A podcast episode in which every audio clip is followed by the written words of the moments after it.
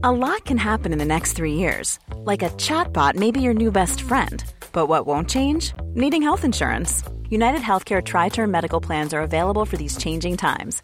Underwritten by Golden Rule Insurance Company, they offer budget friendly, flexible coverage for people who are in between jobs or missed open enrollment. The plans last nearly three years in some states, with access to a nationwide network of doctors and hospitals. So, for whatever tomorrow brings, United Healthcare Tri Term Medical Plans may be for you. Learn more at uh1.com. When you make decisions for your company, you look for the no brainers. And if you have a lot of mailing to do, stamps.com is the ultimate no brainer. It streamlines your processes to make your business more efficient, which makes you less busy. Mail checks, invoices, legal documents, and everything you need to keep your business running with stamps.com. Seamlessly connect with every major marketplace and shopping cart. Schedule package pickups and see your cheapest and fastest shipping options from different carriers with rates up to 89% off USPS and UPS rates. And with the stamps.com mobile app, you can take care of mailing and shipping wherever you are. Make the same no-brainer decision as over 1 million other businesses with stamps.com. Sign up with code program for a 4-week trial plus free postage and a free digital scale. No long-term commitments or contracts. That's stamps.com. Code program. You're listening to C103's Cork Today podcast. Phone and text lines are currently closed. We're off to the Islandwood Veterinary Hospital in Newmarket, part of the Mill Street Veterinary Group, where Jane Pickett, our resident vet, joins us. Good afternoon to you, Jane. Good afternoon, Patricia. I was thinking of you this morning when I was going through the papers and I came across a gorgeous story. It's from a family in Bangor in County Down who've been reunited with their pet cat, Blueberry, who went missing more than four years ago. Now, seemingly this cat, she was found in Galway. So she went from Bangor in County Down down to Galway. And it seems this cat had the habit and was prone to jumping into va- vans and cars. So they reckon a neighbour, she got into a neighbour's van, took off, and of course they didn't know where the cat was, and they went searching and searching, and then they gave up completely. They thought they wouldn't have a hope of getting their cat cat back. And last week, a vet in Galway gave them a ring because the cat had been living as a stray, and an elderly man noticed it was sick, picked it up, brought it to a local vet in Moycullen, who scanned it it had a microchip and they were able to ring the owners and they got the pet back. And I just thought that is living proof what you're always saying about microchipping, even after four years yeah, it's an amazing amount of time, and I, I suppose my heart breaks for owners. You know, when when cats stray, and they do sometimes stray, and sometimes they like to hop in vans and take a little spin to somewhere else and get lost. You know, getting cats reunited is, is really challenging sometimes. I think in in dogs, it's far more common now that you know microchipping is is routine. It's a legal requirement. It's not currently a legal requirement in this country to have your cat microchipped, but it's really really highly recommended. Um, I think you know stories like that where cat is reunited four years later. That would never have happened if that little cat wasn't chipped. So taking that simple step to you know visit the vet, get your chip your your pet microchipped, get the re- get them registered, and keep the registration details up to date really is so so powerful, and you know can avoid very very sad endings to these stories and give us happy endings like that. So that's a brilliant one. It is a good one. Okay, straight into questions. Hi, my puppy is five months old and very frightened of everyone and barking at everything, cowering when anybody goes near the little pup to try to rub her. She is a cockapoo uh, and now she started eating the wallpaper when we're out. Help, help, help. Okay, so it's a very nervous little puppy a very nervous little puppy. If we have a cockapoo, they are very intelligent because of the poodle in them, but they also, because of the poodle in them, can tend to be very flighty, very kind of anxious. They get quite worked up. Um, so not totally unexpected with this breed. They can be quite highly strung. I think at five months of age, we're really in that period where they're still learning about the world. You know, they've they've kind of they're beginning to exit the true true puppyhood kind of move into the more adolescent phase and the big bad world is quite scary sometimes and sometimes some dogs reaction will to kind of you know be to try and keep things away from them by barking essentially um, and it does sound like this pet is quite anxious fearful I really think that at this stage, you need to try to gently encourage your pet to relax in situations. And the best way of doing that really is to try and give them a good structure of routine of their day because pets love routine. You know, that gives them structure and makes them feel almost safe. So they're happier then to deal with the slightly unexpected things that might happen on top of their routine. So make sure their routine every day, as far in as possible with your own routine, is very concrete. So they get fed at the same time, they go out for their walks at the same time, they go out for their peas and their poos at the same time, they play at the same time. So they, they know what to expect.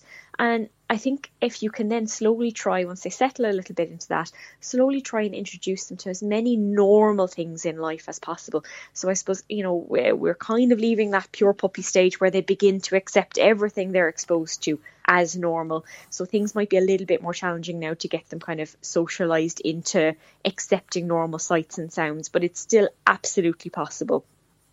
I would think and maybe sit sit with the family and try and draw up a list of everywhere your pet, you know, goes in the course of their daily life and the things that they might see or hear or encounter there. Um, or and I suppose everywhere you might want to go with your pet. If let's say they haven't been to the seaside before and you want to take them to the seaside, put them put that on the list of things that you need to try and work them up to eventually feeling comfortable with. And almost kind of make yourself a, a checklist of things that they need to gently, calmly, and very, very gradually be exposed to so that they know that, right, well, I've dealt with this before, or I've dealt with this or something similar before. It wasn't that scary. I live to tell the tale. I'm with my family. I'm secure. And then they might relax. They may not bark as much. They might not show as much kind of fearful, anxious, stressful behavior.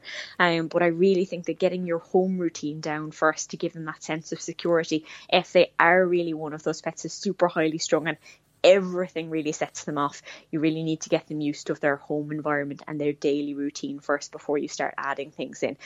If you have a particular problem, let's say introducing them to new people or to new pets, again, I would do it very gradually. Um, I wouldn't force them into situations. I think the worst thing you can potentially do with a fearful, anxious, stressed pet is overload them with even more. So don't be tempted to kind of just overexpose them to all of the things that they bark at all at once, because that's probably not going to build their confidence. You just need to build their confidence with you guys at home, build their confidence in their routine, and then slowly kind of drip feed, add the other bits on top, and eventually I'm sure you'll make headway. But you have got a, a slightly highly strung breed on your hands, so it can yeah, be a little bit it. challenging. Okay, good luck with it. Hi, uh, could you ask um, Jane, please, about other dog food that I can feed my dog Danny with? Danny has gastrointestinal problems. She's 11, or he's 11 years old, in good health, otherwise just outside of this stomach issue. He's currently on the Royal Canin, but it's become very expensive. He's a Shih Tzu,